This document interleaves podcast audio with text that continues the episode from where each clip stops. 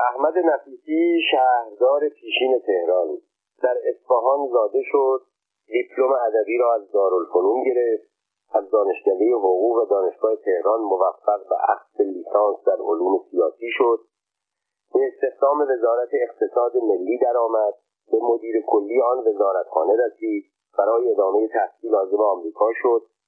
در دانشگاه واشنگتن دوره تخصصی را در رشته مدیریت و حسابداری صنعتی گذراند. وقتی ابوالحسن ابتهاج مدیر عامل سازمان برنامه شد از او دعوت به کار کرد. در سازمان برنامه به معاونت سازمان رسید. در دولت دکتر امینی معاون شهرداری شد سپس به عنوان شهردار تهران به کار پرداخت. از نامزدان نخست وزیری بود اما در اثر پرونده سازی راهی زندان شد. قبل از 28 مرداد 1332 مطبوعات در نوشتن عقاید و ابراز دیدگاه های خود آزادی داشتند. گروه های مطبوعاتی که دارای عقاید مختلف بودند از مخالفان انتقاد می‌کردند. به تعریف و تمجید شخصیت های هم عقیده و هم مسلک خود میپرداختند. از تندروی بعضی از نشریات آن زمان که بگذریم این سنت رایج روزنامه نگاری در کشورهای دموکراسی بعد از 28 مرداد وضع دگرگونه شد. کار مطبوعات دولتی گروهی که طرفدار همه دولت های وقت بودند البته بجز دولت دکتر مصدق انتقاد از دولتی بود که به وسیله کودتا سرنگون شده بود و تعریف ها همه از دولتی بود که با کودتا بر سر کار آمده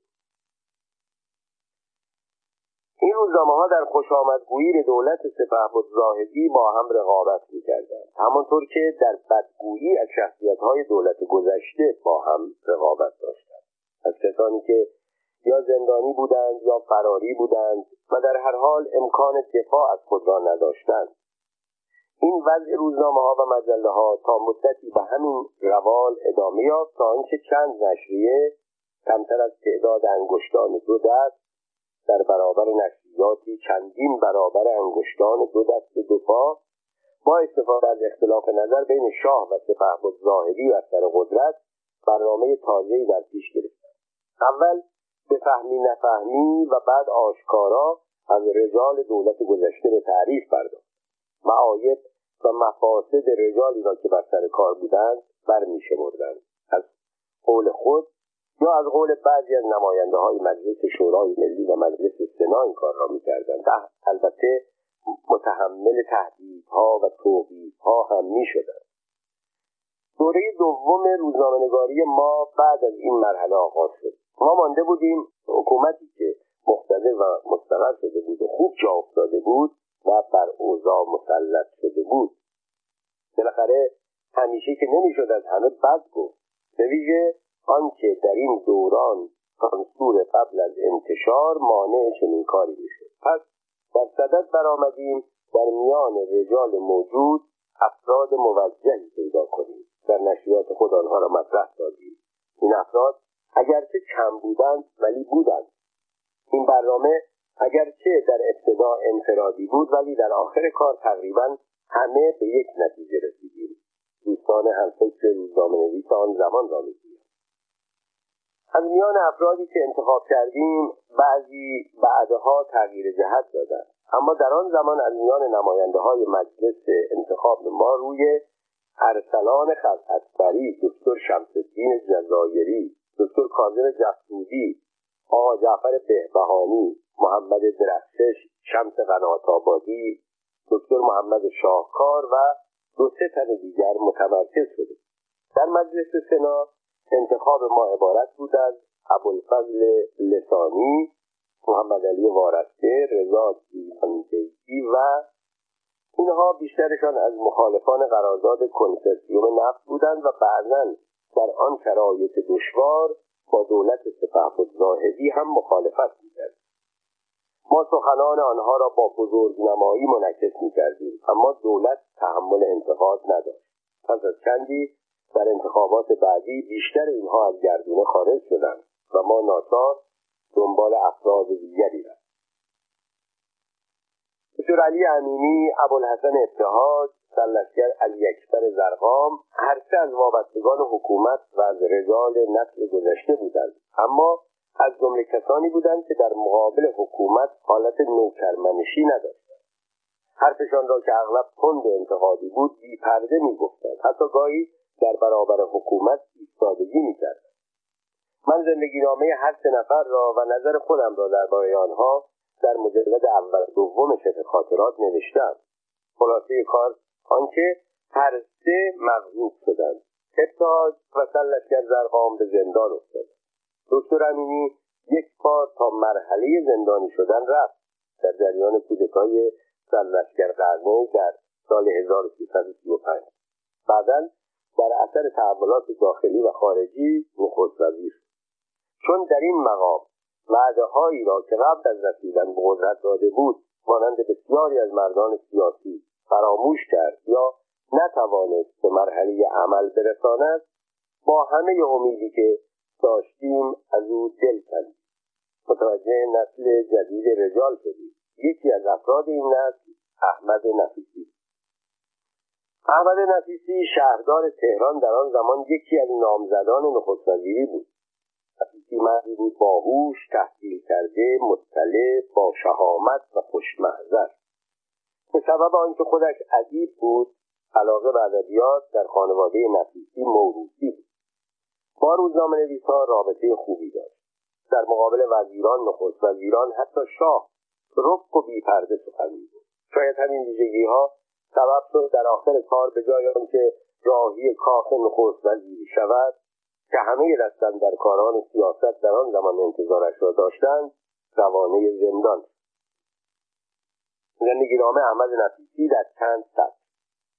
احمد نفیسی در شهر اصفهان زاده شد. دوره دبستان و سیکل اول دبیرستان را در زادگاه خود گذراند. بعد به تهران آمد و به دبیرستان دارالفنون رفت در آنجا دیپلم گرفت وارد دانشکده حقوق و علوم سیاسی و اقتصاد دانشگاه تهران شد. در آنجا موفق به اخذ لیسانس در رشته علوم سیاسی گردید در وزارت اقتصاد مشغول به کار پس از چند سال به مدیریت کل وزارت اقتصاد ملی رسید. برای ادامه تحصیل عازم آمریکا شد. در دانشگاه واشنگتن دوره تخصصی را در رشته مدیریت و حسابداری صنعتی گذراند. در سال 1333 وقتی ابوالحسن ابتهاج که در بانک بین الملل در واشنگتن به کار اشتغال داشت.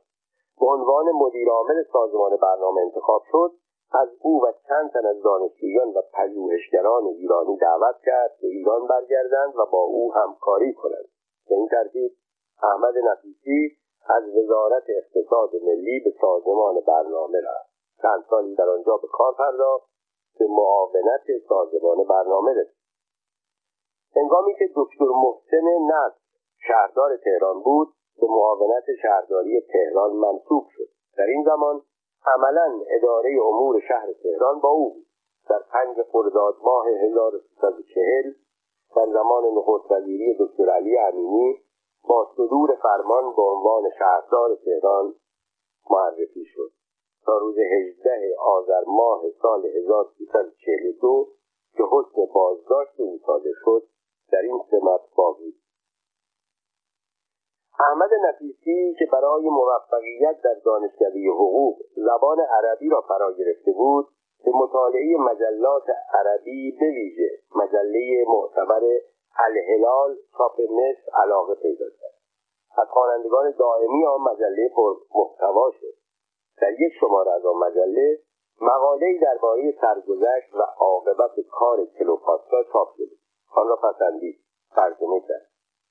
استاد سعید نفیسی خویشاوند نزدیک او با روزنامه اطلاعات همکاری داشت. از او خواست مقاله را برای چاپ به مؤسسه اطلاعات بدهد تا در روزنامه اطلاعات یا اطلاعات هفتگی چاپ شد چاپ یک مقاله از یک دانشجو در آن سال 1318 که تعداد دانشجو کم بود تعداد روزنامه ها هم کم بود و دانشجویان دست به قلم از آن هم کمتر بودند ماجرایی هیجان انگیز در زندگی احمد نفیسی بود.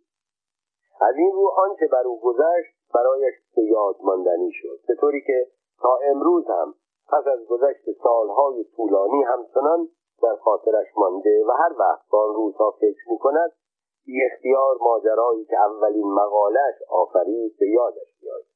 ماجرا چنین وقتی مقاله در اطلاعات چاپ شد و دانشجو احمد نفیسی چشمش به نامش در بالای اولین کار مطبوعاتیش افتاد ضربان قلبش شدیدتر عنوان مقاله چنین بود. سرگذشت کلوپاترا ترجمه احمد نفیسی از مجله الهلال مصر. مقاله درباره سرگذشت ملکه کلوپاترا هفتمین و آخرین کلوپاترای مصر. او در سال 69 قبل از میلاد به دنیا آمد. در سال 51 قبل از میلاد به سلطنت در سال 31 قبل از میلاد خودکشی کرد. کلوپاترا با زیبایی و ملاحت بینظیر خود توانست ژول سزار سردار بزرگ سیاستمدار نامی و نویسنده توانای روم را که برای تصرف مصر به آن کشور رفته بود شیفته خود سازد. به طوری که عشقشان عالمگیر شد. وقتی سزار پس از چندی به مصر بازگشت و در اثر توطعه یارانش در سنا به قتل رسید کلوپاترا سخت غمگین شد. اما در تقسیم بندی متصرفات او مصر نصیب مارک آنتوان سردار بزرگ دیگر روم شد که جنگجویی رشید خوشهیکل و خوشقیافه بود. این بار کلوپاترا توانست او را هم عاشق خود کند. تا آنجا که مارک آنتوان به خاطر او همسر خود را که از خانواده های بزرگ روم بود ترک کرد و با او ازدواج عشق و ازدواج مارک آنتوان و کلوپاترا چند سالی دوام یافت.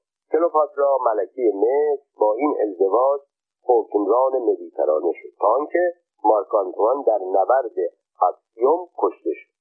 شاید اگر کلوپاترا طاقت فراغ مرد مورد علاقهاش را داشت و تصمیم به خودکشی نمی گرفت می توانست سرداران بعدی روم را هم شیفته خود کند. چون بعضی از مورخان عقیده دارند اگر او عجله نمی کرد با شهرتی که زیباییش در روم پیدا کرده بود سرداران دیگری به خاطر او هم که شده از مدیترانه عبور می‌کردند و خود را از روم به مصر میرساندند. بی خود نیست که می‌گویند عجله کار شیطان روال مرگ کلوپاترا مانند زندگانیش عجیب بود. او برای خاتمه دادن به زندگی خود نیش افعی و یا به روایتی نیش مار جعفری را انتخاب یک انجیر را به دهان گرفت به ندیمش دستور داد. سبد محتوی مار را بیاورد. مار را گرفت و به سمت دهانش مار برای خوردن انجیر و یا شاید لمس لبهای او خود را به طرف صورت کلوپاترا پرتاب کرد و با نیش خود او را مسموم کرد. احتمالا بعدا انجیر را هم خورد. هر که بود واقعیت این بود که یک زن مشهور سالهای قبل از میلاد به این روش عجیب خودکشی کرد. این داستان را همه خواندند همه می‌دانند ولی در مقاله‌ای که به قلم دانشجو احمد نفیسی در نشریه اطلاعات چاپ شد زندگی کلوپاترا به این صورت ختم نمی‌شد. یعنی اصلا به هیچ صورتی ختم نمی‌شد. خواننده نمی‌فهمید که عاقبت کار کلوپاترا چه شد مرد یا هنوز زنده است. احمد نفیسی وقتی ترجمه خود را خوان ناراحت شد. در آن زمان که در ایران مجلات ادبی متعددی منتشر نمی‌شد مجله الهلال در میان ادیبهای زمان خواننده زیاد داشت. در ضمن خیلی ها از عاقبت کار کلوپاترا آگاه بودند. نفیسی جوان از آن ناراحت شده بود که خواننده ها این نوع خاتمه کار را نشانه ضعف او در کار ترجمه بدانند. پس به استاد سعید نفیسی مراجعه کرد. از او خواست که به اتفاق به روزنامه اطلاعات بروند و علت این تغییر بیمعنی را در پایان داستان کلوپاترا جویا شود. عباس مسعودی آنها را به گرمی پذیرفت. سعید نفیسی جریان را بازگو کرد. عباس مسعودی از محمد علی خان مسعودی سردبیر روزنامه اطلاعات و احمد شهیدی سردبیر مجله اطلاعات هفتگی خواست به اتاق او بیاید جریان را با آنها در میان گذاشت. آنها به سوی مدیر مؤسسه اطلاعات رفتند. در گوشی حرفهایی زد. عباس مسعودی به قهقهه خندید. رو به استاد و شاگرد کرد و گفت شما تصور می‌کنید این کار را ما کرده ایم در حالی که ما کوچکترین دخالتی در تغییر سرگذشت کلوپاترا نداریم. بعد از سردبیران خود خواست اصل مقاله احمد نفیسی را بیاورد. شاید در آن لحظه که مسعودی آن سخن را می‌گفت حتی سعید نفیسی هم که با وضع مطبوعات و سانسور مطبوعات آشنایی داشت تصور نمی‌کرد علت آن باشد که مسعودی می‌خواست نشان بدهد. مقاله را آوردند همگی مشاهده کردند روی سطحهای آخر مقاله با مداد قرمز خط کشیده شده و آقای شمیم متصدی سانسور مطبوعات آن زمان و رئیس محرم علی خان سانسورچی معروف زمان ما در حاشیه قسمت آوردن سبد مار و خودکشی کلوپاترا به وسیله مار نوشته هیچ شایسته نیست یک ملکه اقدام به خودکشی کند. آن هم به این طرز عجیب. این چند بعد از آخر مقاله شد داخل پرانتز اصلا چه معنی دارد که یک ملکه خودکشی کند؟ استاد سعید نفیسی نویسنده کهنه کار هم مانند احمد نفیسی دانشجوی تازه کار دچار حیرت شد. فقط توانست بگوید کاش اصلا مقاله را چاپ نمی‌کرد. آیا فکر نمی کنید وقتی خواننده های شما این سرگذشت را می‌خوانند از خود نمی‌پرسند. بالاخره عاقبت یکی از مشهورترین ملکه های تاریخ چه شد؟ عباس مسعودی که به این چیزها عادت داشت با خنده مخصوص خود گفت فکر نمی کند تازه اگر همچنین سوالی برایشان پیش آید می توانند از آنها که می‌دانند بپرسند و یا به کتابهای تاریخی مراجعه با تجربه تلخی که احمد نفیسی از اولین همکاری خود با مطبوعات به دست آورده بود تا مدتها کار روزنامه نویسی را کنار گذاشت تا سال 1339 یعنی زمانی که معاون سازمان برنامه شد. مجله ایران آباد را آن زمان منتشر کرد. صاحب امتیازی و مدیری مجله با او بود. او سه تن از روزنامه نگاران با تجربه نصرالله شیفته احمد شهیدی و محمد کشاورزیان را به عنوان مشاور مدیر انتخاب کرد. سردبیری مجله با دکتر محمود عنایت. با آنکه من با همه نشریات دولتی که به مسائلی جز رشته تخصصی خود می‌پردازند مخالفم و روزنامه نویسی را در صلاحیت دولت و دولتیان نمی‌دانم اعتراف می‌کنم مجله ایران آباد به عنوان یک مجله که بیش از نیمی از آن به مطالب ادبی اختصاص داشت مجله خواندنی بود. مجله ایران آباد از تاریخ 1339 تا 1340 فقط یک سال منتشر. وقتی احمد نفیسی از سازمان برنامه به شهرداری رفت اول معاون و بعد شهردار شد کارهای ادبی را رها نکرد. او هنگامی که شهردار تهران بود با روزنامه اطلاعات همکاری داشت. در این زمان چند مقاله برای مجله سپید نوشت که مقاله تهران او بیشک یکی از زیباترین مقاله هایی است که درباره شهر بیهویت تهران نوشته شده. متاسفانه این مقاله در شماره نوشته شده که از شماره های کسری دوره ناقص مجلات سپید و سیاهی است که برای من مانده. در غیر این صورت مشتاق بودم قسمتهایی از آن را به عنوان نمونه نصر احمد نفیسی در اینجا بیاورم.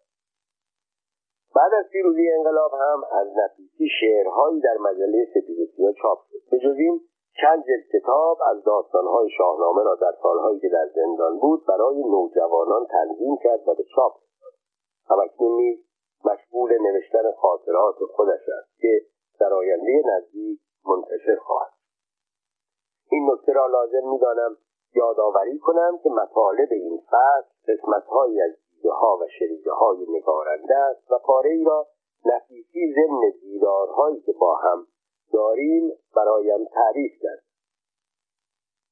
ماجرای گورستان تهران. در زمانی که احمد نفیسی شهردار تهران بود ویلی براند شهردار برلین غربی بود. ریاست بر شهرداری برلین یکی از مهمترین مشاغل آلمان فدرال قبل از ادغام دو آلمان به شمار می‌رفت.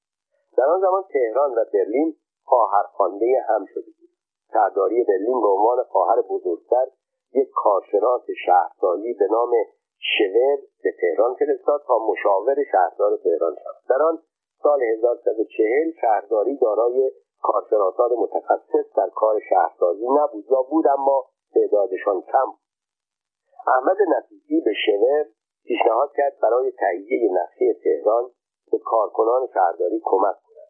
تهران تا آن زمان یک نقشه جامع نداشت. و گفت هر تعداد کارمند و هر قدر محل و امکانات برای این کار لازم دارد اعلام کند تا در اختیارش گذاشته شود. شور جواب داد یک جیپ و یک مترجم کفایت. نفیسی هم یک جیپ با راننده و یک مترجم در اختیار او. از آن روز کارشناس آلمانی شهر تهران را زیر پا گذاشت. می‌گفت اول باید تهران را بشناسم بعد برای آینده شهر برنامه ریزی کنم تهران از چهار جهت در حال گسترش بود. ولی همه می‌دانستند که این طرز توسعه صحیح نیست. در ضمن تهران گذشته از مشکلات مزمن مشکلات فوری هم داشت. یک روز جزو گزارش های مختلف به نفیسی گزارش دادند گورستان های تهران پر شدند یا در حال پر شدند. در آن سالها گورستان های تهران عبارت بودند از مسکرآباد در شرق تهران مخصوص طبقات کم بزاعت تقریبا پر شده بود. امامزاده عبدالله و ابن بابزی که هم کوچک بودند و هم گران بودند بیشتر اعیان و اشراف تهران در آن دو محل آرامگاه اختصاصی داشتند و چون در حال پر شدن بودند زمینهای آن به نسبت آن روز گران گذشته از اینها آرامگاه زهیر و دوله هم در دربند بود که بسیار کوچک بود و سنت شده بود ادیبان و هنرمندان را در آنجا به خاک طبق رسم آن زمان ماجرای مشکل گورستان تهران به اطلاع شاه هم رسید. تا نظر ایشان خواسته شد. پیشنهاد کارکنان شهرداری ساختن گورستان در زمینهای امین آباد. امین آباد حدود هفت هشت میلیون متر مربع وسعت اما مشکل آنجا کارخانه زوباهن بود که از زمان رضاشاه به حالت نیمه تمام رها شده وقتی نفیسی جریان را به اطلاع شاه رسان شاه گفت چرا گورستان را در شهریار نمی‌سازید؟ به من گزارش دادند در آنجا چند میلیون متر زمین مسطح و درختکاری شده هست که چند سنگ آب هم دارد. نفیسی جریان را با مهندسان شهرداری در میان گذاشت. اکثر آنها تایید کردند که یک زمین چند میلیون متری درختکاری شده با آب در شهریار بهترین محل برای گورستان تهران. از سوی دیگر احمد نفیسی بعد از کمی تحقیق مطلع شد که این زمین ها متعلق به یکی از رجال است و او از شاه تقاضا کرده به شهرداری دستور بدهد آن عراضی را بخرد چون شور مشاور شهرداری بود نفیسی جریان گورستان را با او هم در میان گذاشت. مشکل امین آباد را از نظر کارخانه زوباهن و امتیازات زمین شهریار را به سبب داشتن آب و درختکاری بیان کرد. شور یک هفته وقت و بیسی موافقت کرد و او یک هفته به شهرداری نیافت. با جیپ و مترجم به شهریار رفت. بعد از یک هفته به شهرداری چنین گزارش داد.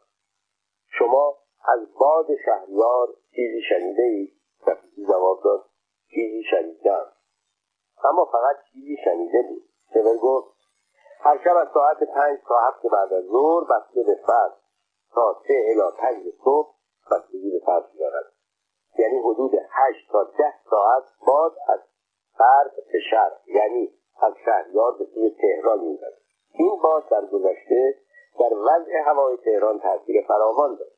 امروز های بلندش و کارخانه هایی که در مسیر این باد در حومه شهر ساخته شدهاند سبب می‌شوند هوای تمیز و خنک شهریار به قسمت های شرقی تهران نرسد. به طوری که تحقیق کردم در گذشته هوای تهران صاف روزها قبار وجود نداشت. شبها ستاره ها به خوبی دیده می شدند این سخن در سی هفت سال قبل گفته شده. اکنون می‌توان با توجه های بلند میزان افزایش آلودگی را در نظر مجسم اگر بخواهیم گورستان را در شهریار بسازیم هر روز باد از گورستان به تهران می‌زند هوای تهران را آلوده می کند از این رو من صلاح نمی‌دانم گورستان بزرگ تهران در آن ناحیه ساخته شد گفتن نه به شاه دشوار رفیقی فکری کرد و گفت مگر امامزاده عبدالله در غرب تهران نیست؟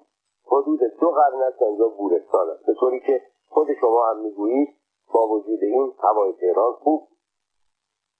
شور که به طور کامل مطالعه کرده بود گفت این گورستان که در جنوب غربی تهران است کوچک است. از مسئله آلودگی گذشته غرب تهران بهترین محل برای گسترش شهر تهران است. نباید با ساختن گورستان مانع از این کار شد. سور حدود دو سال به عنوان مشاور در شهرداری تهران خدمت کرد. اما موقعی که این حرف را می‌زد فقط چند ماه بود که به تهران آمد. ژنرال شارل دوگل و احمد نفس قرار بود در تاریخ 24 مهر ماه 1342 ژنرال شارل دوگل رئیس جمهور فرانسه سفری چند روزه به تهران داشته باشد. ژنرال دوگل در آن زمان فقط رئیس جمهوری نبود که دو بار وطنش را نجات داده بود در سال 1944 و در سال 1958 او یکی از بزرگترین سرداران جهان در آن تاریخ و تنها بازمانده مردان مشهور جنگ جهانی دوم بود. شاه برای ژنرال دوگل احترام خاصی قائل بود می‌خواست پذیرایی از او کامل و بینقص باشد اغلب خیابانهای تهران در آن زمان تاریک خیابانهای منتهی به فرودگاه مهرآباد تهران که در آن زمان تقریبا خارج از شهر بود چراغ کافی نداشت. بقیه مسیر ژنرال دوگل تا کاخ گلستان در میدان ارد هم که برای پذیرایی از او آماده شده بود چندان روشن نبود. چیزی به آمدن ژنرال دوگل نمانده. یک روز شاه احمد نفیسی شهردار تهران را خواست. نگرانی خود را در این باره به او گفت. مشکل فقط روشن کردن خیابانهای مسیر فرودگاه تا کاخ گلستان نبود. ژنرال دوگل طی اقامت چند روزه خود در ایران در چند محل بازدید می‌کرد. یا به زیافت می‌رفت یا مهمانی می‌داد. مانند زیافت دولت در کاخ وزارت امور خارجه پذیرایی در سفارت فرانسه و بازدید از چند محل در تهران و شریدان شاه می‌خواست قسمت اعظم تهران روشن باشد نفیسی تعهد کرد آن کار را انجام دهد. این کار در مدتی کمتر از موقع مقرر انجام گرفت. اما وقتی ژنرال دوگل تهران را ترک کرد شاه به نفیسی گفت زحمتها بیفایده بود. طی مدتی که با ژنرال دوگل در کالسکه بودم متوجه شدم او نزدیکبین است. متوجه چراغها نشد. هرچه بود اگر ژنرال دوگل چراغها را ندید مردم تهران توانستند بعد از رفتن او زیر پای خود را ببینند. ژنرال دوگل شخصیتی خاص داشت. کارهای او هم مخصوص به خود او بود. در فرودگاه مهرآباد احمد نفیسی به عنوان شهردار تهران نطق مفصلی به زبان فرانسه ایراد کرد. درباره کشور فرانسه درباره ژنرال دوگل و درباره روابط ایران با فرانسه سخن گفت. ژنرال دوگل که یک میهن پرست افراطی بود طوری تحت تاثیر قرار گرفت که گفت در کشوری که شاهش فرانسه می‌داند ملکهش فرانسوی می‌داند شهردارش فرانسه می‌داند روشنفکرانش فرانسه می‌دانند می‌خواهم پروتکل را ندیده بگیرم و به جای چند جمله تشریفاتی که به زبان فارسی یاد گرفتم احساسم را درباره کشور شما و تاریخ درخشانش با همه وجود ابراز کنم. پس به زبان فرانسه صحبت می کنم به تفصیل درباره تاریخ پر افتخار ایران فرهنگ درخشان ایران و روابط دیرین ایران با فرانسه در گذشته و زمان حال و همچنین آرزویش برای حفظ روابط دوستانه دو کشور در آینده به تفصیل سخن گفت. فقط شاه نبود که میل داشت پذیرایی از ژنرال دوگل بینقص باشد. استقبال مردم تهران از ژنرال دوگل کم نظیر بود. روزی که دوگل با کالسکه به کاخ گلستان رسید در میدان ارک ازدهام مردم برای دیدن این مرد بزرگ و بلندقد. آنقدر زیاد بود که ژنرال دوگل یک بار دیگر تشریفات را ندیده گرفت. از کالسکه پیاده شد. میان مردم رفت. طبق عادت خود با آنها دست داد. مردم آنقدر شیفته رفتارش شدند که او را سر دست بلند کردند و با همین وضع تا داخل کاخ بردند. قرار بود احمد نفیسی از سوی مردم تهران هدیه‌ای به ژنرال دوگل اعطا کند. این هدیه میبایستی در کاخ گلستان به دوگل داده شود. نفیسی درباره هدیه فکر بکری کرد. سفارش داد کاریکاتوری از ژنرال دوگل با موزاییک های ظریف بسازند. آن را در یک جعبه خاتم که درونش با اطلس قرمز رنگ پوشیده شده بود قرار داد. با ژنرال دوگل هفتاد عکاس و خبرنگار بیشترشان فرانسوی تعدادی هم از کشورهای دیگر طبعا خارجی آمده بودند. غیر از اینها ای از حدود یک ماه قبل در تهران به سر می بردند و از تمام محلهایی که قرار بود دوگل به آنجا برود عکس برداری و فیلم برداری کرده بودند. عدهای هم عکاس و فیلمبردار ایرانی به آنها اضافه شده بودند. روز دوم احمد نفیسی به کاخ گلستان رفت تا طی تشریفات رسمی هدیه مردم تهران را به ژنرال دوگل بدهد. خبرنگاران و عکاسان در محوطه کاخ گلستان اجتماع کرده بودند تا از مراسم خبر تهیه کنند. فیلم بگیرند عکس بگیرند اما اما سازمان امنیت دستور داده بود به منظور حفظ جان ژنرال دوگل فقط یک عکاس یک فیلم بردار و یک خبرنگار رسمی از این مراسم عکس فیلم و خبر تهیه کنند. ولی خبرنگاران و عکاسان فرانسوی و خارجی خبرنگاران و عکاسان و فیلمبرداران ایرانی نبودند که در برابر دستورهای بیخردان سر فرود آورند. پشت درها پشت پنجره ها اجتماع کرده بودند داد و فریاد به راه انداخته بودند به این تصمیم اعتراض می‌کردند. به طوری که احمد نفیسی برای من تعریف کرد جنرال دوگل حیرت زده از این وضع از او علت ازدهام را پرسید. نفیسی جواب داد ماموران امنیتی ما به دلیل امنیت جان شما که برای دولت ما و ملت ما برای ملت و دولت فرانسه و برای جهانیان اهمیت دارد صلاح دانستند فقط افراد محدود و مطمئنی از این مراسم فیلم عکس و خبر تهیه کنند. این تصمیم باعث اعتراض روزنامهنگاران شده. است ژنرال دوگل سخنی نگفت. تصمیم مقامات میزبان را پذیرفت.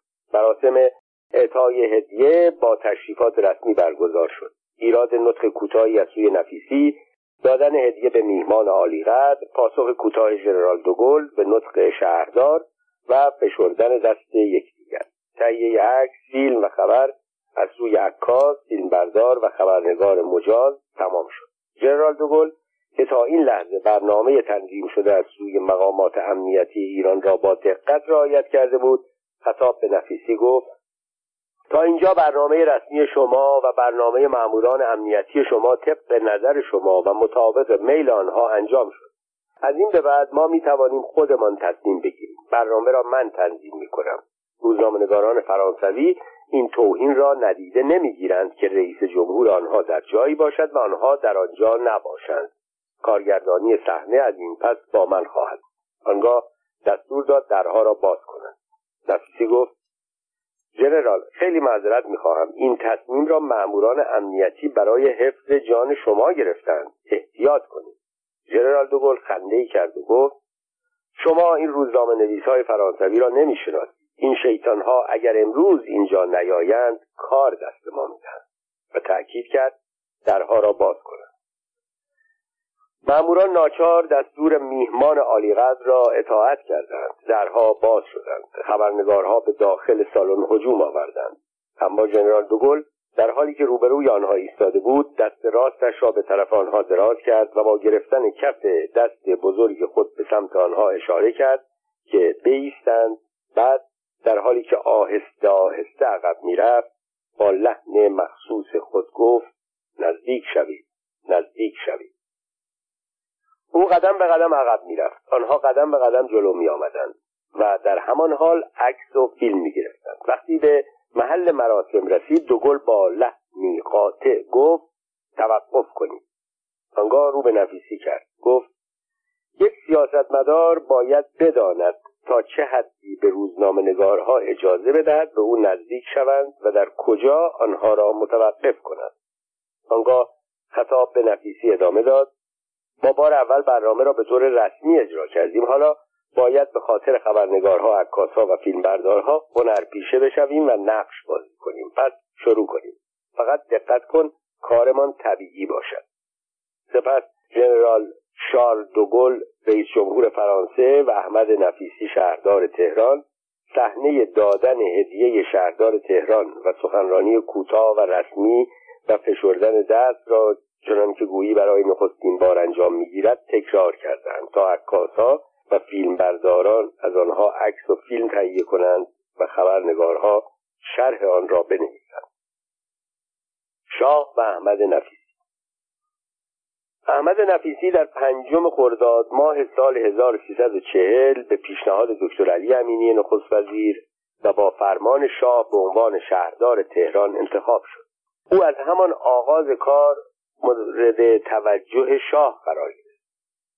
شاید شاه در وجود این مرد باهوش با سواد و رکگو که پشتکارش در میان رجال آن زمان ضرب المثل شده بود کسی را می‌دید که می‌تواند در دوران جدید کشورداریش کمک او باشد. در این ایام شاه مرتب نفیسی را میپذیرفت. ساعتها در دفتر مخصوص خود یا در کاخ سلطنتی درباره امور کشور با وی گفتگو می‌کرد. در این سالها توجه شاه به نفیسی برای همه آشکار شده بود به طوری که افراد وارد در سیاست او را نخست وزیر آینده می‌دانست.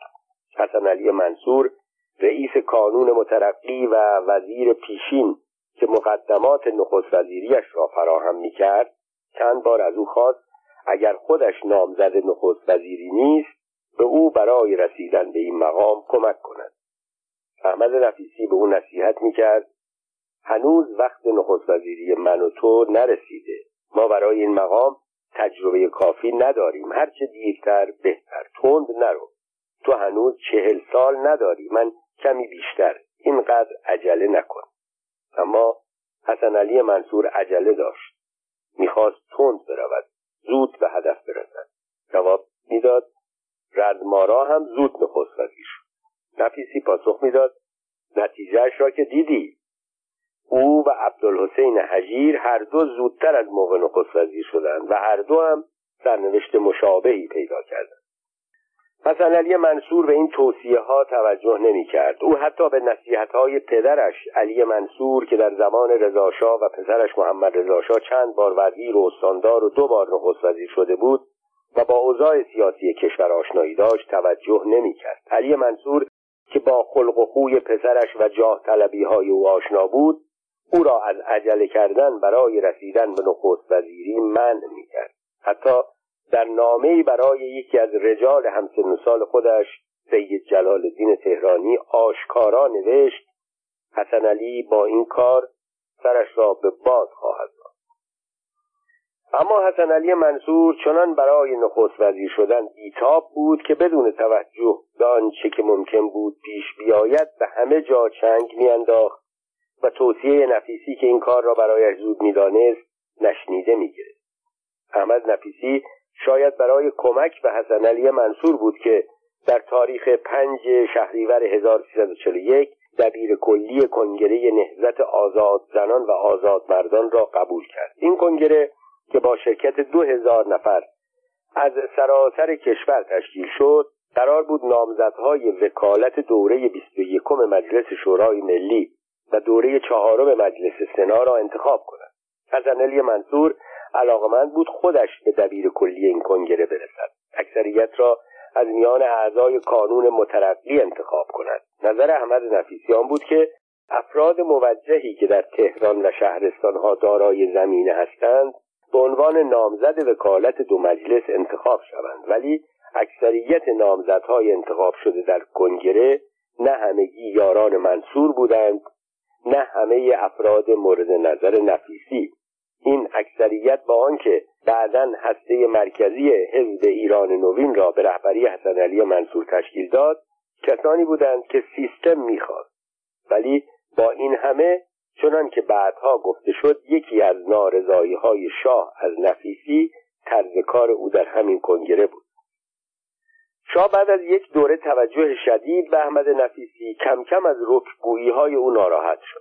لازم نبود به او درباره سخنان نفیسی در اینجا و آنجا گزارش داده شود که مثلا در پاسخ دکتر اقبال که گفته بود شاه زل الله است بعد از خدا شاه است جواب داده بود بعد از خداوند 124 هزار پیغمبر داریم. بعد امامان و اولیاء الله هستند سپس نوبت به شاه خود شاه هم به یاد می آورد وقتی که بعد از حوادث خونین 15 خرداد 1142 به نفیسی گفته بود شنیدم دشمنان خیلی به شهر خسارت وارد کردن نفیسی جواب داد نه آنقدر که دوستان به شهر ضرر زدند. منظورش تانک هایی بود که آسفالت خیابانها را ضایع کرده بود. یا وقتی شاه با احمد نفیسی صحبت می‌کرد او هنگام دادن پاسخ زمیر شخصی منفصل من را به کار می برد و یا گاهی که شاه از قوطی سیگار طلاییش سیگاری برمی داشت و به عنوان مرحمت یک سیگار هم به نفیسی تعارف می کرد می گفت اعلی حضرت می دانند که من سیگار نمی کشم. شاه انتظار داشت این آقای شهردار اگر سل و سرطان هم داشت و دود سیگار خفهش هم می‌کرد دستش را کوتاه نمی‌کرد شاید نفیسی اینها را نمی‌دانست یا می‌دانست اما آنقدر به این مسائل بیتوجه بود که همچنان به راه و روش خود ادامه می‌داد. حتی هشدار دکتر حسن ارسنجانی او را متوجه وخامت اوضاع نکرد. یک روز دکتر ارسنجانی وزیر کشاورزی در دولت دکتر امینی و در ماهای نخست دولت علم در خلوت به او گفت شاه از من و تو خوشش نمی آید باید مراقب خودمان باشیم. دکتر ارسنجانی راه مراقبت از خودش را پیدا کرد.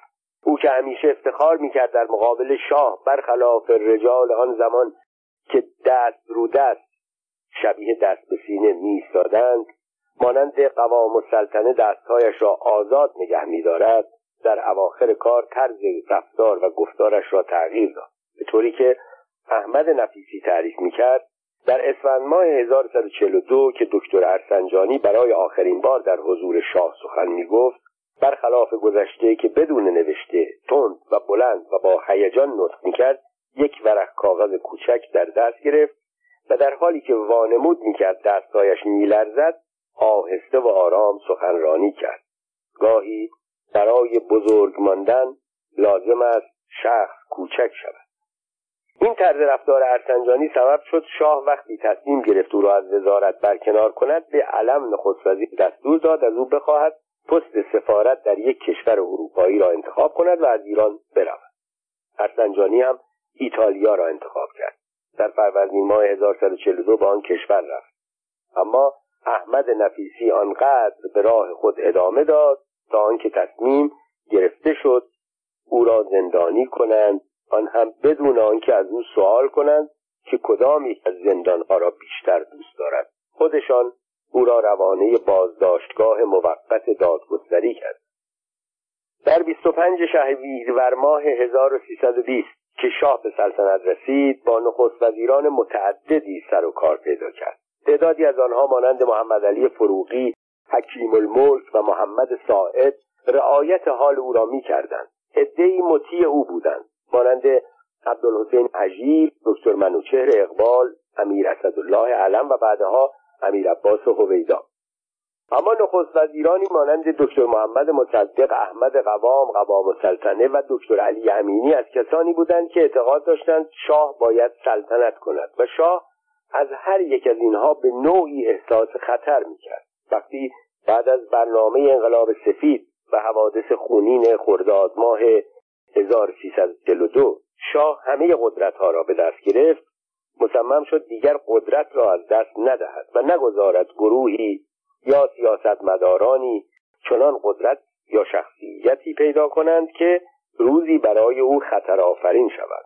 شاه از جانب دکتر اقبال ها امیر اسدالله علمها امیر عباس و هویداها نگرانی نداشت. اما در آن سال 1342 دیگر نمی‌خواست در آینده کسانی چون دکتر حسن ارسنجانی و احمد نفیسی و سلشگر زرقام باعث نگرانی خاطر او شود شاه به موازات این اقدامات برای جلب حمایت آمریکایی ها بعضی از برنامه های مورد نظر آنها را مانند اصلاحات ارزی سهیم کردن کارگران در سود کارخانه ها و مسئولیت مستشاران آمریکایی را پیاده کرد.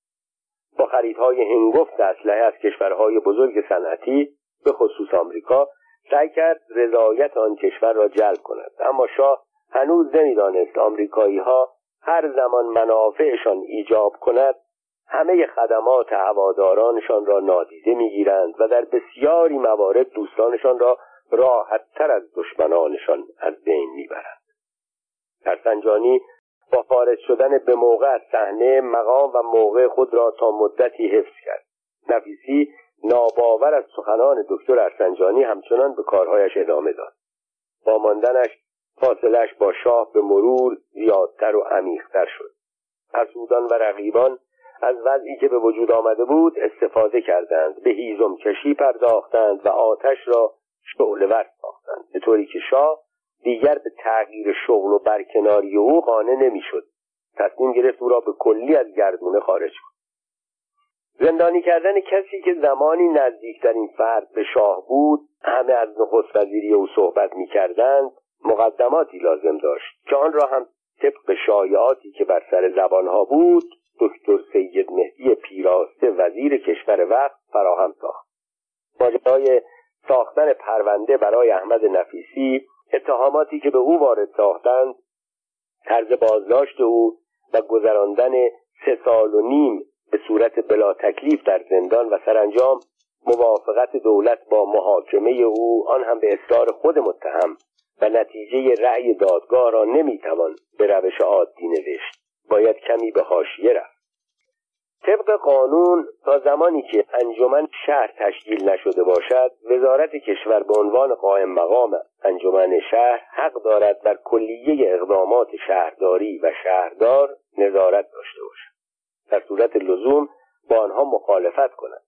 احمد نفیسی انگامی که به عنوان شهردار تهران انتخاب شد از جمله شرطهایش این بود که هر تصمیمی را برای اصلاحات شهری لازم بداند بتواند رأسا اتخاذ کند و وزارت کشور حق هیچ گونه دخالتی در کارهای شهرداری نداشته باشد دکتر محسن نصر که قبل از نفیسی شهردار تهران بود و بعد از نفیسی به عنوان وزیر کشور معرفی شد در تمام مدت وزارتش به این تصمیم که به تایید شاه هم رسیده بود گردن میگذاشت.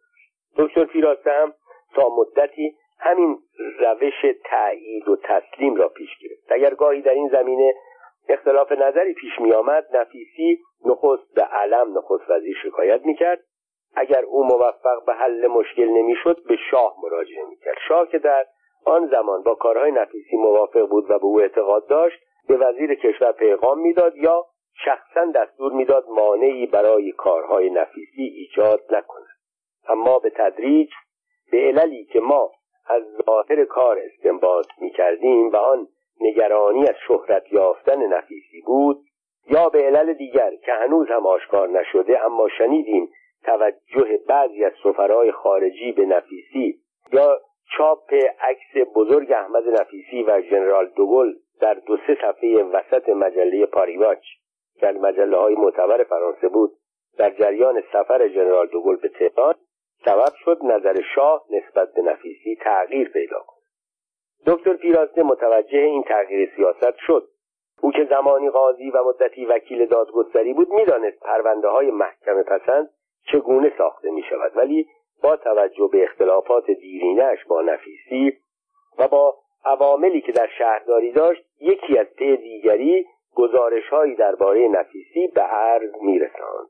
شاه هم که در این هنگام برای چنین گزارش آمادگی پیدا کرده بود بعد از مدتی که از نفیسی حمایت می‌کرد ناگهان او را رها ساخت. حتی عملا دکتر پیراسته را تشویق کرد دنباله کارش را بگیرد. او هم آنقدر دنباله کار را گرفت تا به بازداشت احمد نفیسی شهردار تهران که تا صبح روز بازداشت همچنان در مقام خود باقی بود منجر شد. غروب روز 17 آذر ماه 1142 وقتی احمد نفیسی از شهرداری به منزل برگشت احساس کرد حالش خوب نیست. تب شدیدی داشت. فکر کرد اگر تب تا صبح باقی بماند رفتن به اداره برایش مشکل است. اما وقتی به یاد آورد چقدر کار سرش ریخته با خود گفت هرچه باشد فردا به اداره می‌روم حتی اگر تب دو برابر شود. اما مدتی بود دست و دلش به کار نمی‌رفت احساس می‌کرد ستونهای حافظ مقام و جایگاهش در حال فروریختن است. در اطرافش چاههایی حفر کردند. همه جا صدای پچ پچ به گوش می‌رسید. خودش هم حدسهایی می‌زد اما هنوز به کارش ایمان داشت. با قدرت پشت میزش مینشست چون هنوز کارهای زیادی بود که میبایست برای تهران انجام بدهد. آن شب هر طور بود خوابی به هر زحمت بود شب را به صبح رساند. آفتاب بیرنگ آذر تازه طلوع کرده بود که زنگ در به صدا درآمد. رئیس اجرایات دیوان کیفر بود. وقتی نفیسی را دید با تواضع سلام کرد. با خجالت گفت برای بازداشت شما آمدم. نفیسی با خنده گفت از این زودتر نمی‌توانستی بیایی؟ به هر حال من آمادم. و پیش خود فکر کرد کارهای امروز شهرداری چه خواهد شد؟ معمور اجرا با کمی لکنت گفت به من دستور دادند شما را صبح زود بازداشت کنم. برای همین اول وقت آمدم. نفیسی نکته سنج با تعجب جواب داد. حتی قبل از وقت اداری معمور اجرا متلک را نشنیده گرفت. نگاهی به چهره نفیسی کرد و گفت مثل آنکه بیماری. نفیسی جواب داد مهم نیست. من آمادم برویم رئیس اجرایات با مشاهده وضع نفیسی دچار تردید شد. گفت می‌خواهد تلفن کند. شماره تلفن را گرفت. به آقای ز. دادستان دیوان کیفر گفت ایشان مریضند. چه دستوری می‌دهید؟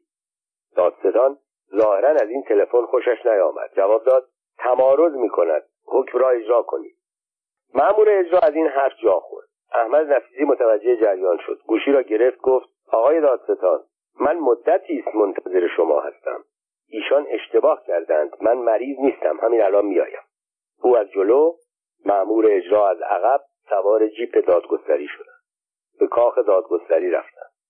در دادسرای دیوان کیفر آقای میم سومین بازپرس پرونده انتظارشان را می‌کشید. قبل از او دو بازپرس پس از خواندن پرونده متهم را قابل تعقیب ندانستند. استعفا دادند. اما آقای میم داوطلب رسیدگی به پرونده شد. می‌دانست اگر این پرونده را بر طبق دستور انجام بدهد به عنوان یک قاضی مورد اعتماد مدارج ترقی را سریع خواهد پیمود. این رسم زمانه است. درست در همین موقع دکتر محسن جهانشاهی دوست و وکیل نفیسی خود را به آنجا رساند. با اطلاعی که از حال نفیسی داشت گفت شما حق ندارید ایشان را بازداشت کنید وگر نمی‌بینید بیمار است. طبق قانون کار شما جرم محسوب می شود در آن زمان طبق یک ماده قانونی اشخاص را در حال بیماری بازداشت نمی‌کردند. بازپرس با بیاعتنایی گفت شما رفیق ایشان هستید یا وکیل ایشان؟ دکتر جهانشاهی که از شب قبل از بیماری نفیسی اطلاع داشت جواب داد من هم رفیق ایشان هستم هم وکیل ایشان. مهمتر از همه کار من این است نگذارم کاری برخلاف قانون انجام شود. ایشان مریضند. برای اثبات بیماری ایشان تقاضا می‌کنم پزشک قانونی را برای معاینه حاضر کنید. احمد نفیسی اصرار وکیلش را در مورد بیماریش نمیپسندید. او می‌دانست این چیزها در اصل مسئله تأثیری ندارد. تصمیم بازداشت او از قبل و در خارج از کاخ دادگستری گرفته شده بود. امروز مرخص شود فردا یا چند روز بعد او را خواهند آورد. اما وکیل او اصرار داشت که قانون دست کم در این مورد اجرا شود. بازپرس وقتی اصرار وکیل را دید پیشنهاد کرد همگی نزد دادستان دیوان کیفر بروند. آقای ز دادستان دیوان کیفر انتظار بازپرس را با قرار بازداشت متهم می‌کشید. وقتی آن را دید جا خورد. بازپرس جریان بیماری نفیسی و تقاضای وکیل را گفت. قبل از آنکه دادستان حرفی بزند نفیسی گفت آقای دادستان شما می‌دانید من هم می‌دانم. مسئله داشتن یا نداشتن تب در کار من اثری ندارد. به این سبب آمادم تا آخر بروم. بازداشتگاه را به من نشان بدهید. خودم می‌روم. برخلاف انتظار او داستان گفت ولی با ادعای وکیل شما ناچارم از پزشکی قانونی نظر خواهی کنم. و تلفن کرد. از دکتر محمد تباتبایی رئیس پزشکی قانونی خواست تا جا بیاید.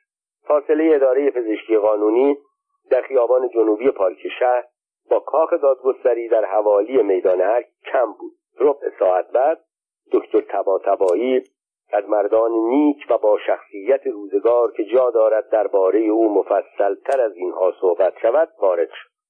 دادستان جریان را تعریف کرد. مخصوصا توجه خاص اعلی حضرت همایونی آقای امیر اسدالله اعلم نخست وزیر آقای دکتر باهری وزیر دادگستری و آقای دکتر سید مهدی پیراسته وزیر کشور و قائم مقام انجمن شهر را نسبت به پرونده شهر داد. احمد نفیسی خطاب به دکتر طباطبایی گفت دکتر لطفا بنویس تب ندارم و خیال همه را راحت کن.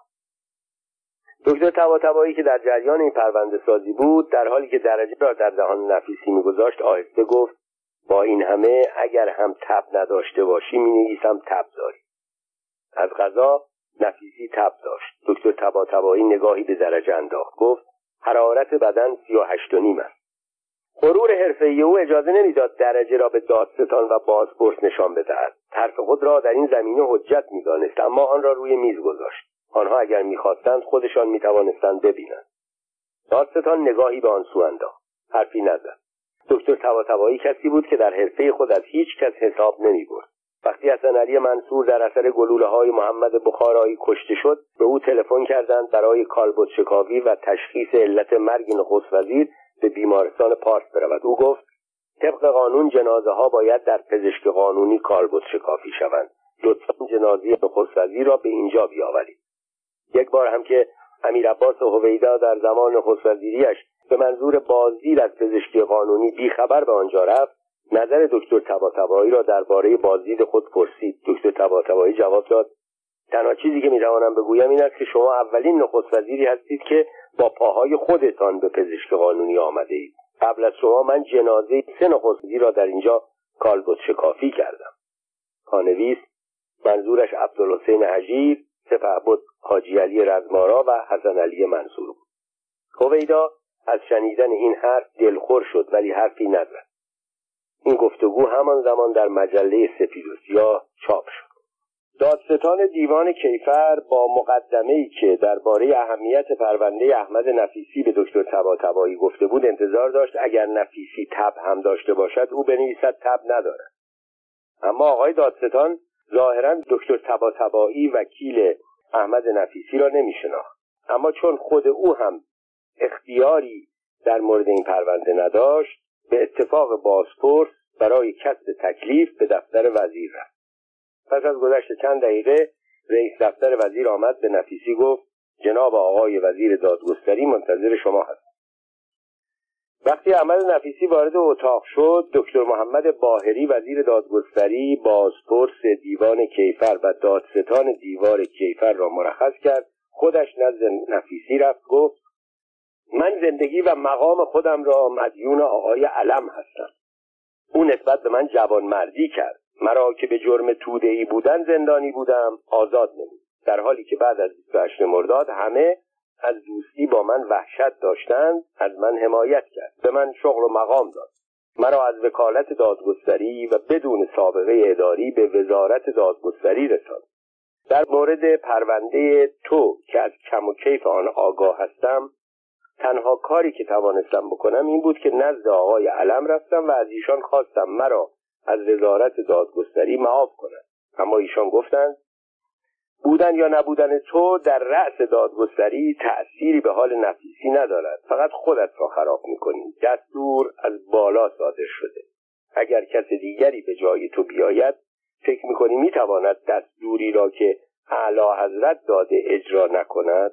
منم دیدم آقای علم درست می‌گویند ترجیح دادم خودم بمانم تا بتوانم در حد امکان به تو خدمت بکنم. حالا هر چه فکر می‌کنم می‌بینم نمی‌توانم تو را با حالت بیماری و تب بازداشت کنم. امروز برو منزل هر وقت حالت خوب شد بیا. لازم نیست معمور برایت بفرست. نفیسی جواب داد. من امروز که از منزل بیرون آمدم تصمیم گرفتم فقط وقتی به خانه برگردم که بیگناهی خودم را ثابت کرده باشم. بنابراین همینجا میمانم تا تکلیفم روشن شود. اصرار دکتر باهری فایده نبخشید. نفیسی گفت من از اینجا خارج نمی‌شوم اما حال که اصرار دارید مرا بازداشت نکنید شب را در اتاق شما میخوابم. در این صورت هم بازداشتم هم بازداشت نیستم. شاید تا فردا تب من قطع شد. دکتر باهری ناچار قبول کرد. گفت خوب است راه حل را هم خودت تعیین می‌کنی. نفیسی شب همانجا ماند. او می‌دانست جنب اتاق کار وزیر دادگستری یک حمام اختصاصی وجود دارد. در کتابی خوانده بود دوش آب سرد می‌تواند باعث قطع تب شود. شبانه همین کار را کرد. از غذا صبح روز بعد متوجه شد تبش قطع شده است. آن روز او را به بازداشتگاه موقت کاخ دادگستری بردند و در کتابخانه کاخ دادگستری بازداشت کردند. اما جالب اینجاست که بازپرس و دادستان که آن همه عجله داشتند نفیسی را حتی با حال تب بازداشت کنند تا سه ماه هیچ کدامشان به سراغ او نرفتند. گویی هدف فقط بازداشت نفیسی بود نه بازجویی از او و تشکیل پرونده. به این ترتیب احمد نفیسی از روز 18 آذر ماه 1342 تا تاریخ 17 شهریور ماه 1345 قریب سه سال بلا تکلیف در زندان دادگستری به سر برد. علم رفت منصور آمد منصور ترور شد هویدا به نخست وزیری رسید. روزی امیر عباس هویدا یکی از دوستان مشترک را نزد نفیسی فرستاد. او وقتی نفیسی را دید گفت امیر می‌گوید کارت تمام شده. اعلی حضرت هم موافقت کردند که مرخص شد. شاه موافقت کرده بود اما نفیسی موافقت نمی‌کرد. به این سبب به کسی که از سوی هویدا به وساطت آمده بود جواب داد. به امیر بگو اگر بازداشت من سه روز یا حد اکثر سه هفته بود ممکن بود آن را تمام شده تلقی کنم. اما من سه سال بلا تکلیف در زندان شما به سر بردم باید موضوع اتهامات من برای مردم روشن شود. مردم ما حق دارند بدانند که شهردار آنها گناهکار بوده یا بیگناه. دولت قصد داشت با وعده آزادی مسئله نفیسی را خاتمه یافته تلقی کند ولی او بلا تکلیف به سر بردن در زندان را به آزادی بدون روشن شدن اتهامات ترجیح می‌داد. پرده آخر دادگاه. در اثر پافشاری نفیسی دولت ناچار شد با تشکیل دادگاه جهت رسیدگی به اتهامات او موافقت کند. اما می‌خواست قبل از آنکه در مقابل عمل انجام شده قرار بگیرد نظر شاه را در این باره استفسار کنند. به این سبب به عرض رساندند اعلی حضرت درباره نفیسی چه نظری دارند؟ امر بفرمایید تا دادگاه همانطور رأی بدهد. برخلاف انتظار آنها شاه جواب داد یک دادگاه بیطرف را معمور رسیدگی به کار نفیسی کنید. اگر گناهکار است محکوم شود. اگر بیگناه است آزادش کنید. نخستین جلسه دادگاه دیوان کیفر در روز 18 شهریور ماه 1346 با حضور 41 متهم و 46 نفر وکلای آنها احمد نفیسی شهردار پیشین و تمام مدیر کلها و رؤسای ادارات شهرداری که در این پرونده متهم بودند تشکیل شد. پرونده 27 هزار صفحه داشت. طی 83 روز متوالی دادگاه 155 جلسه تشکیل داد. در روز هفتم آذر ماه 1346 برای شور تعطیل شد و روز دهم آذر نتیجه رأی چنین اعلام شد. کلیه متهمان که مدتی طولانی در زندان به سر برده بودند تبرئه شد.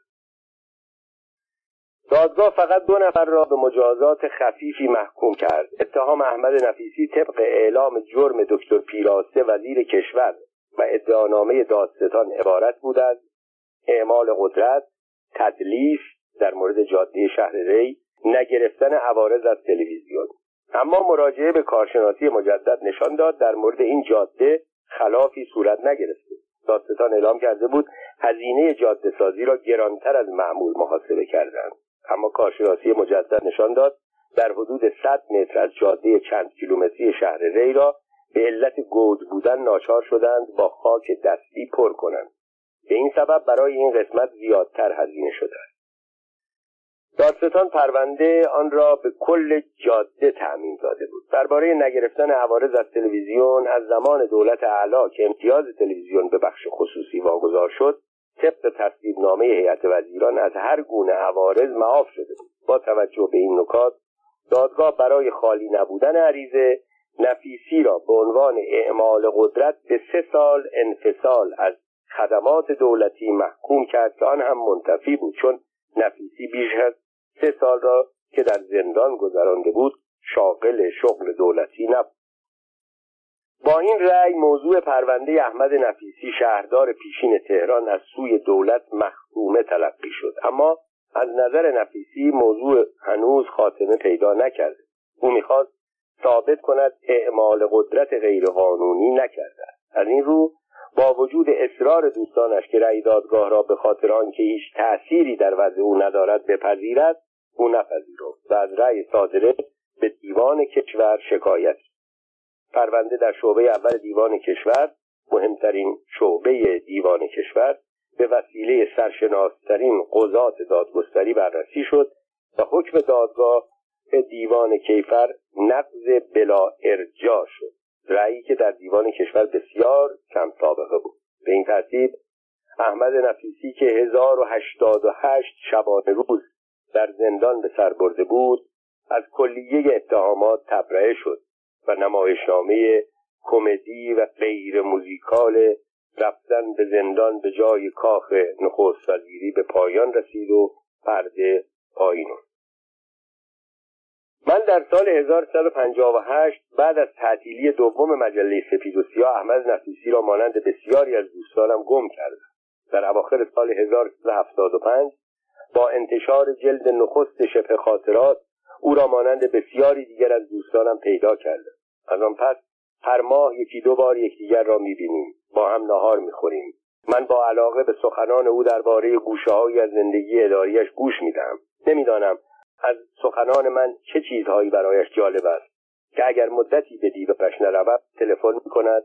آقا چه شده؟ یادی از ما نمی و من به یاد میآورم که چندی به دیدارش نرفتم.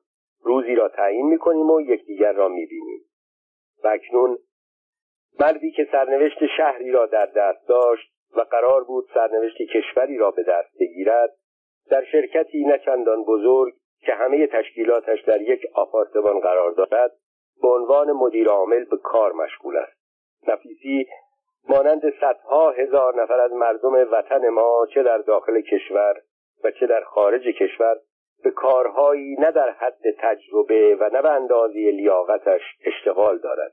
اما هر روز با عشق و علاقه به دفترش می آید و در پایان روز به خانه برمیگردد تا روز دیگر کارش را از سر بگیرد.